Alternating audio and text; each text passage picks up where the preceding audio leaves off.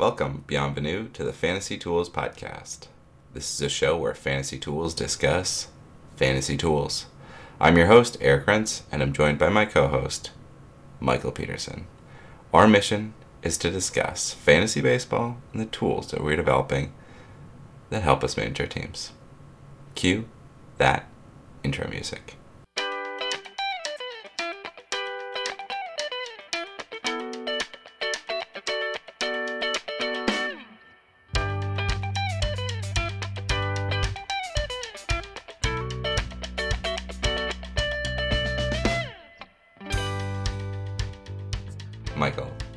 Still have to release last week's Westworld Bonanza.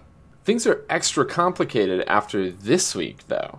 I know because I won a bet box bet, did I not? Long time ago, we said that we were going to go to another Westworld. That bet box, you won. This was a real setup episode. It was a total setup, but it filled in enough of the Bernard timeline that, like, you know, Yeah. things are really things are the the range of outcomes for Bernard is really shrinking now. So, did he upload that entire file into his person? That kind of feels like what happened. He definitely stripped it off Abernathy, right? Oh my god, he went full Cambridge Analytica there. Like Abernathy's useless now, right? Oh, absolutely. Okay. All right, just checking. But the way that we ran into the executive at the end, it made it sound like there's going to be another Abernathy run, in. No, I think that she at that point had found out that Abernathy had been wiped. I don't know. There's got to be a big twist somewhere in here. We'll figure it out. There's some there's some interesting online theories. I I've been staying up. I've been staying away from that. I've been consuming them all. So you're welcome. All right, on to some miscellaneous baseball. Have you been following this uh, Trevor Tyler Bauer stuff? Yeah. What what do you even want to say about it? I I don't know, but it's it does raise an interesting uh, point. So Trevor Bauer has been um, going on a Twitter escapade of uh, unfortunate.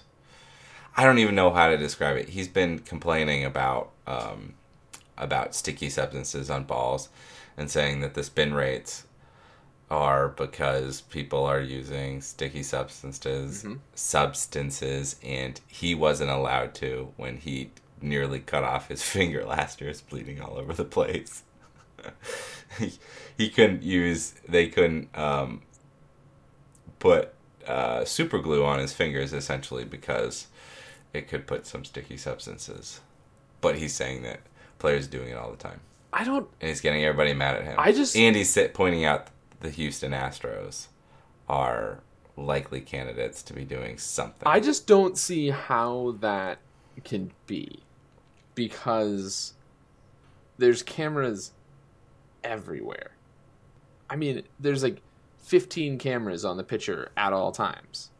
I no, I agree. I mean, like we we've all seen pictures of pitchers doctoring balls and like sure it's subtle, but like cameras pick it up. Yeah, You can't always have your glove closed at the right time. You can't like I mean, I don't know. I don't know. Um we made it. We made it to the milestone. We talked about this a few pods ago that Albert Pujols was was ready to break 3000 hits and he did it. He did it. Our boy. Wow, that is a thousand more hits than um, than Joe Mauer. That is right. Okay, you. What do you think about Ichiro ending up in the front office? Smooth retirement. That that is how you treat a legend Yeah, in your in your ball club. absolutely. You sign him, you just get him to not play, and then when he's like, "Actually, I'm I'm not really happy not playing," then you're just like, He- "Great, he we hit that milestone. Great, we had a plan the whole time. Go to Yeah, the front absolutely. office. There's a desk Just with your report to the name on it. Do not worry about it. Just get over there. Uh, we're taking you off the books. You'll love it. Yeah, I think they were think they were into that. So this week on the pod, it is all about power. Eric is going to tell us a little bit about the basics of home runs and and what the the status of the league looks like. And then I'm going to talk about the Rise of the Machines Power Edition, give you some hints about where we might want to look to pick up home runs. Take it away, Eric. Unlimited power. we are going to be talking.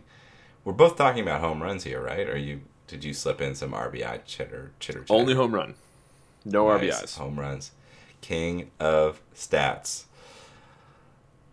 All right, my friends. So I've been. I, I, guess the the rules that Mike and I have set up is that I, I go through the uh, some of the stats and then then we talk about things and then we, we go from there. Uh, so max home runs fifty nine, median home runs six. This is the population of hitters who got at least one plate appearance. So interesting, the uh, correlation coefficient between home runs, home runs to ownership, home runs in 2017 to ownership in 2018. We're getting a little bit farther away from this being a realistic stat. 0.738. That I mean, as we predicted, that that's the highest that we've seen thus far. Yeah, most realistic. Yeah, I mean, if you have more home runs, you will get owned more. If you had more home runs last year, you will get owned more. oh, that's. I wonder. So I wonder if we can do some sort of cross correlation against the guys that are getting home runs this year. Yeah, we I we should I can probably run that if we want to give that a try. So top 200 players um, by rank in 2017. The mode was 14 home runs. That's very interesting. Wow. Most common number, but that kind of is bared out in the um, in the histogram that I put together here, Yeah. where we have we have some centering around the what is that like? Yeah, it's like thirteen to thirteen to twenty three has most of the distribution. But there's there's a there's a sizable bin centered on 30 as well. Oh yeah, yep. There's a sizable bin on thirty as well. I mean, it, this is this is saying that it's more common to have 30 home runs than 10 home runs as a top That is as true. a top 200 player. as a top 200 player. Yeah, no, and that was sort of borne out in the preseason on Huh. the um, the player archetypes.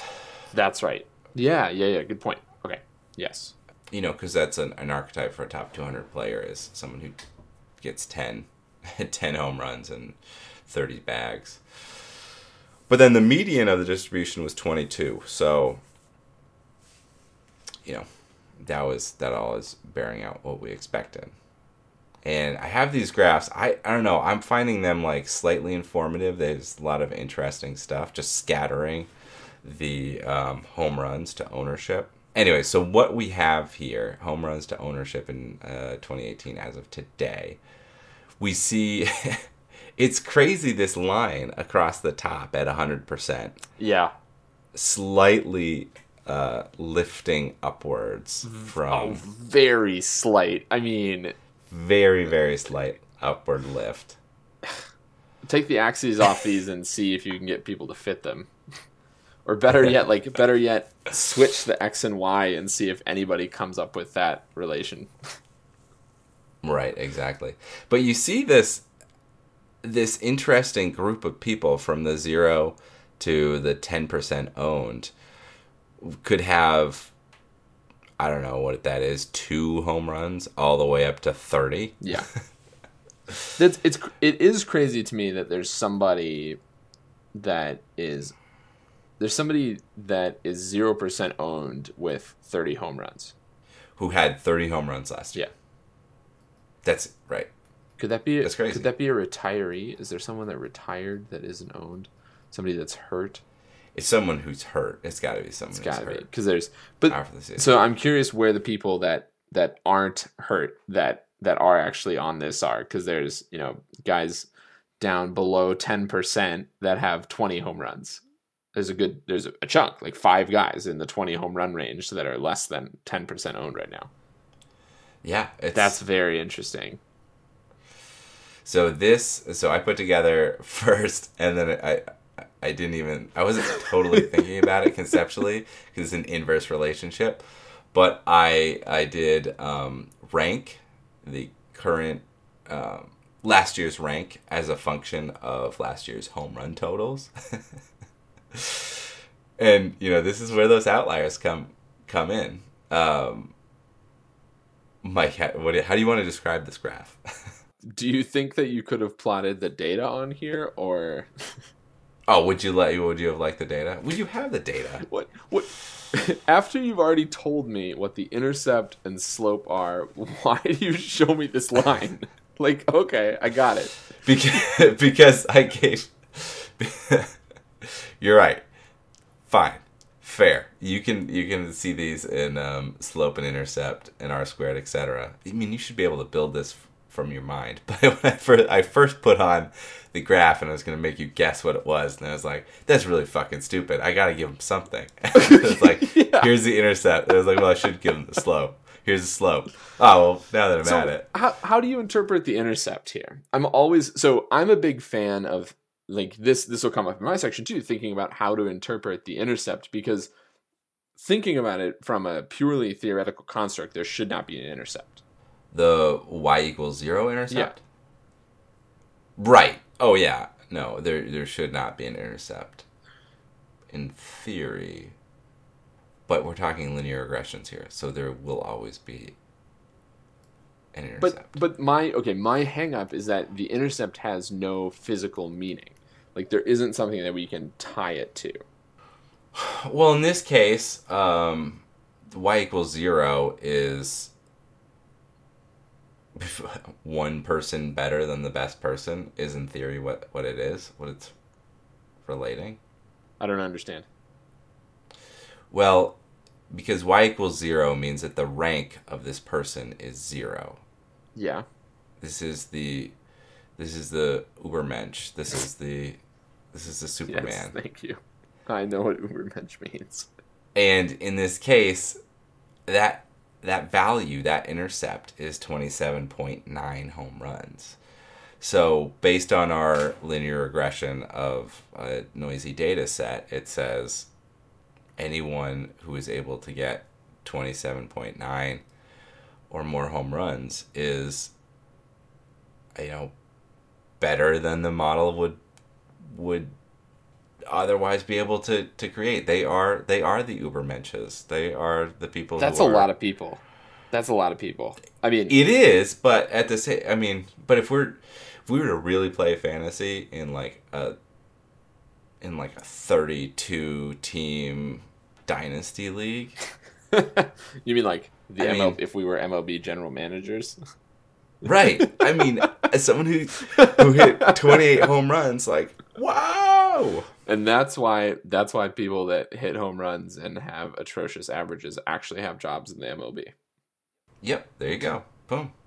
The but okay. Are you are you in disagreement with that? No, not necessarily, but now I'm coming back to your to your ownership graph for the top 200 and there's a there's a big chunk of people like there's a whole a whole handful, a whole more than handful of guys that have more than 28 home runs and way sub 100 ownership. So what is what is that actually saying about fantasy ownership then? If if we are saying this is the Ubermensch line and guys above that just aren't owned. Uh, right, and there are a lot of guys who are above that who are, who aren't owned. Um, I mean, I think it tells you more about how much you have to manage those players. I think that a lot of people don't own those players because they're on one side of a platoon, and they're not able to actively manage that platoon, and that's why they're not they're not keeping that player. And maybe that means that people aren't playing fantasy maybe this is an inefficiency that we need to figure out is like how do you get the Yuli Gurriels and the the Mark Reynolds how do you extract the value from those guys who are in platoons but are balls out mashers All right, we got we need to do we need to do some thinking about platoon value and whether that's an inefficiency. how you could have a squad of platoon guys. Because for home runs, it's it's worth it. Because a single Could be. home run is so valuable in fantasy. Single home runs. Right, but how, and then how do you construct the rest of your team to be bulletproof with a guy that might play once in a week? Yeah, that's a great question. We need the Bastardo strategy, except for platoon guys. We'll name it after our favorite funny named platoon guy that we don't know yet. Charlie Sheen.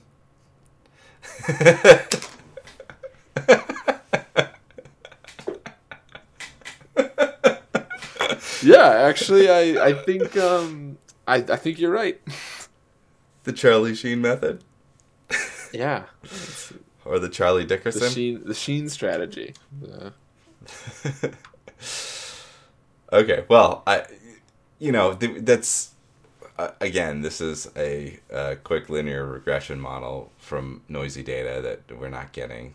yeah, you're right. That went R R squared here it isn't great, but I think your point is exactly right. I mean, even if we were to create, even if we were to play around with this model, we're still not going to be able to model out, which you're going to probably tell me in in ten minutes. You're not able to model sixty home runs. right. So why even bother? Just toss them from the data set. Yep. okay. Now I'll leave it at that. Um, geez, really, there are a lot of home runs out there, but I think that we did identify we have to dive into the platoons to really Yeah. to um, harvest some of these these home runs. While we were shooting around our ideas for platoons, we considered a pretty extreme home run strategy.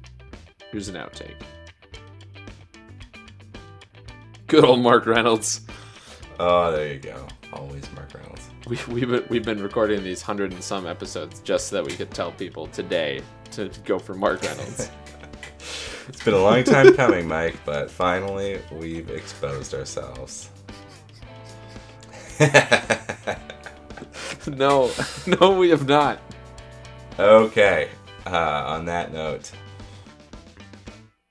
It's been two whole weeks since I blathered on about machine learning, and lest you think that the computational crucible was empty, I had actually just been operating under wraps, owing to the massive amount of Oh, boy. understanding and reading I've had to do to try and get any sort of sensical results out of these models. And now we almost do. The fantasy tools are, as per our want, almost 70% of the way there. welcome, my son. Welcome to the machine. Oh yes, we need much more Pink Floyd theme action here. I just want to I want to hedge my bets here, and I should have hedged them more on the win total. The model only says that it has forty percent accuracy when I do the training and the test. So It told you this. Did did it whisper it to you while you were uh, while you were watching a whole bunch of other models play piano and then pause? that's yeah. I also uh, had an innovation where I disallowed anti-correlated stats. That is, I stopped Oh. trying to mix in negative stat predictors as a predictor of positive activity. Um, I still think there's something there, but I would call this the tension between guys that get stolen bases and guys that get home runs. But I was Okay, trying to yeah. use stolen bases to predict to say, okay, when you get more stolen bases, you get fewer home runs. But then I just ran into major Yule Simpson pitfalls. I can I can see where that would be coming from. Well, you had these, you know, you had the the traditional Yule Simpson. You had totally crossed lines in what in Yeah. what your stats are doing, what you think your stats are doing. So you ended up with just this weird straight line that meant nothing. so it when I when I started to do it, the model would predicted that everyone should get 10 home runs. like it just like ran into this floor. It was like nope, no, everyone hit 10 home runs last year. Like no, How didn't. like stop. So I will say this time I also let the model be aggressive. Um, I I decided as is some of the dark artistry of doing these machine learning, I had to tune the model to some level. Ultimately, I decided that I wanted to be a little bit too aggressive, which I think, and you can correct me if you disagree on this, I think lends itself well to fantasy value hunting. I don't think Yeah. I don't think being conservative with your player predictions in fantasy is actually helpful. And this is a big change from how many people or many modelers actually forecast or actually report what they think guys are going their totals are going to be this year. This sounds so much like the guy who spends money on scratch tickets at a bar. But in all seriousness, we, that's my we fantasy strategy. being- yeah, we are gonna act like Jafar. We have to look for the diamond in the rough, Yeah. and just have to lay it all out there so we can find them. So let me give you a list of guys that once I trained up the model amongst all of these peers, all the guys that had played appearances last year, here are the guys that the model really thought they should have gotten home runs based on the rest of their profile, and yet they didn't. Buster Posey, Kolten Wong, Dansby Swanson, Nick Markakis, Xander Bogaerts, Joe Mauer. I was I was really interested until you said Joe Mauer, and then I said this this is totally bogus. Whatever it is, I completely agree. Um, I mean, I I can tell you what the ingredients in the model were, and then we can try and suss it out. So the model ingredients are doubles, walks, singles, plate appearances, strikeouts. Um, turns out singles are the most important, which kind of harkens back to our conversation from last week about hits. Um, doubles, next most important, plate appearances, walks, strikeouts. So my inference is just that Joe Mauer still gets a lot of hits and but he's doing it in a more crafty mode and so the reason he shows up on this list is because he gets a bunch of hits but everybody who has eyeballs knows that Joe Mauer is not hitting really anything out of the park anymore. anything anything hard. Yeah, no, that would be interesting if we could figure out um, if we could isolate power from from guys who can just get on base. I have access Babip? I have I have access to hard hit percentages. I just haven't folded them into the model yet. So um I hadn't I haven't mixed in some of the some of the high I haven't mixed in any higher order stats actually. I mean you can see from what I just reported to you what what is actually going into this. It's just all base level. So maybe Babip will will do something. Got to figure out. Mauer only had seven home runs last year. Mauer only had seven home runs last year. That is. I think it's crazier that. Nick Markakis and Xander Bogaerts had eight and ten home runs respectively. Well, Nick Markakis has been doing the same thing as Joe Mauer for the last bunch of years. I agree with that. Okay, all right, I'll accept that. But what about Xander Bogaerts? Like in the home run drenched universe of the 2017 baseball season, the model really thought he should get 31 home runs. I would say, yeah, I would say the truth is somewhere between those two numbers. And I would be very happy with Xander Bogaerts getting 21 home oh, runs. Oh, I totally agree. and Nick Markakis, too. I agree with that.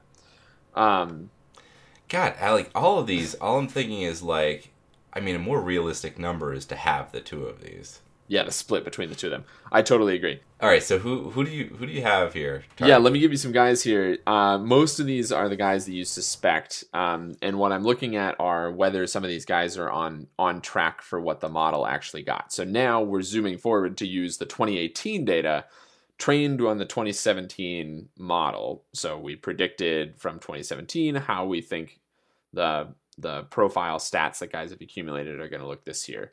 Um, I just highlighted a few. There's a there's a good chunk of guys that that are on track to hit more than 40 home runs. So if you take just their brain dead, how many home runs have they accumulated so far, and run that out for the total number for 600 plate appearances. For instance, Mookie Betts is on schedule to hit 60 home runs. Uh, the model does a li- is a little bit more tempered in its expectations. 32. Wow. Now, if you want somebody that the model is not tempered in its expectations, look no further than Bryce, Bryce Harper, Harper. who it Wow. really wants him to hit 66 home runs this year. Jeez. Now he is the outlier. So what this model basically did is predicted predicted that Bryce Harper is the Giancarlo Stanton outlier of the year. So Yeah. one of the things that's nice about this model is that it does have the flexibility to predict some of those outliers. So it predicted that Bryce Harper would be number one. Mike Trout's going to be number two with 53 home runs. Now Mike Trout's Sounds Mike Trout's right. on track for 46. So eh, is there some play? If he got 50, that would be crazy. All right. So what about guys that that are worth ditching right now because it looks like they're on track. So Matt Adams on track for 56 home runs. Uh, let's let's back that off a little bit. The model Back it up model's got bit, him yep. going for 14. Uh, Joey Gallo 12 home runs right now extrapolates to 50. Let's call it 32. And Christian Villanueva. These are guys like my this is my like get out list on if you think they're going to hit home runs right now. Also includes Pedro Alvarez and and Matt Davidson. Oh, come on. I own Matt Davidson and Christian Villanueva in differing I am trying to tell you that the honeymoon period is coming to an end. All right, oh, all I right. know, enough know, of the who to drop. Let me tell you about guys that actually could be heating up. Uh, Mike Trout and Bryce Harper both both come up on the positive end of this. Heard of Other them. guys that you want to own. Uh, Gregory Polanco. This they the model likes what he's doing. Freddie Freeman always been liked though. Anybody else on this list that you like? Well, Eric Hosmer, I, I'll believe it when I see it. Eric Hosmer on a 22 home run pace, but you've got him perhaps at 41. Yeah, I mean, I let the model be aggressive. Yeah.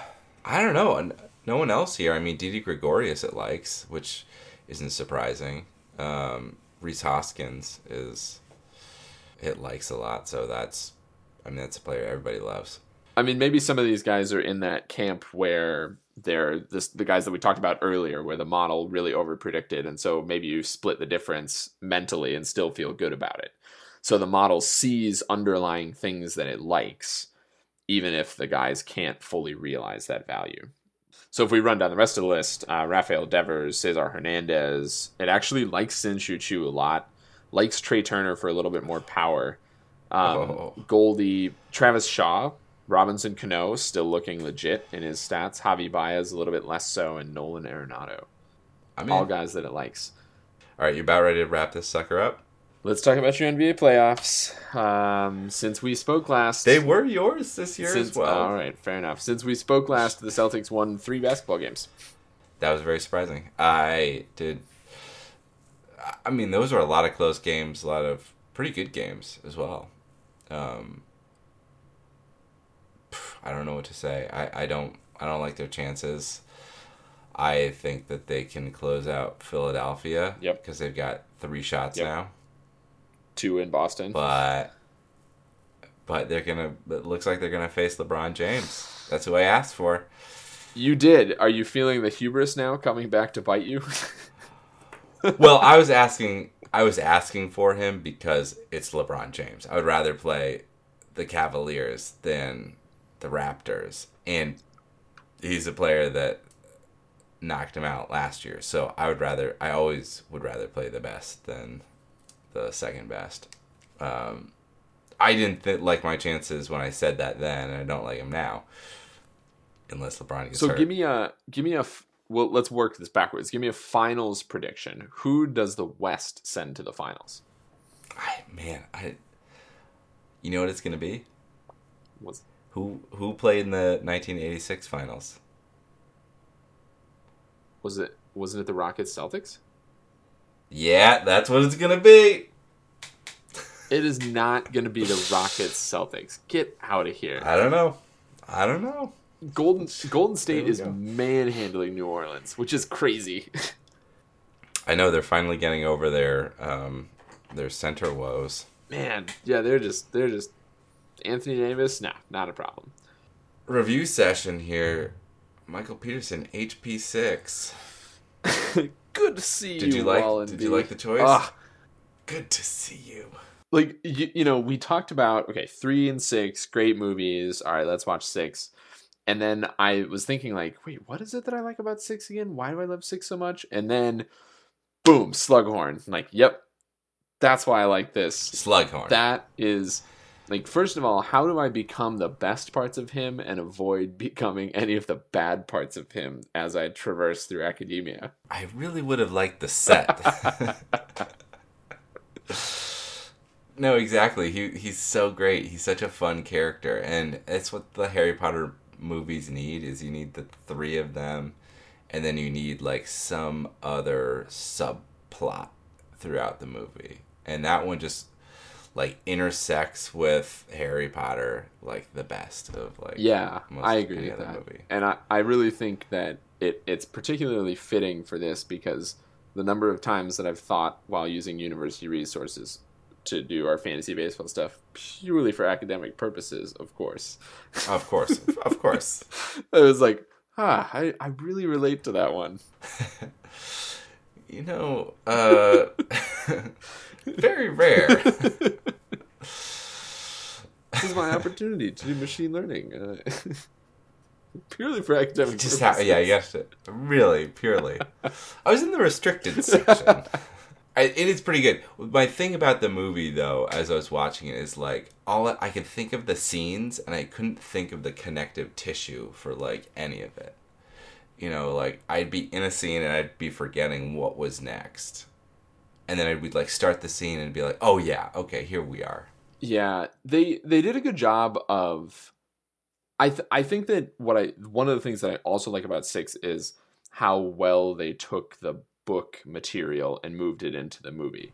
All the things that they stripped, in particular in this movie, they did a better job of excising the stuff that you didn't need to get the story across.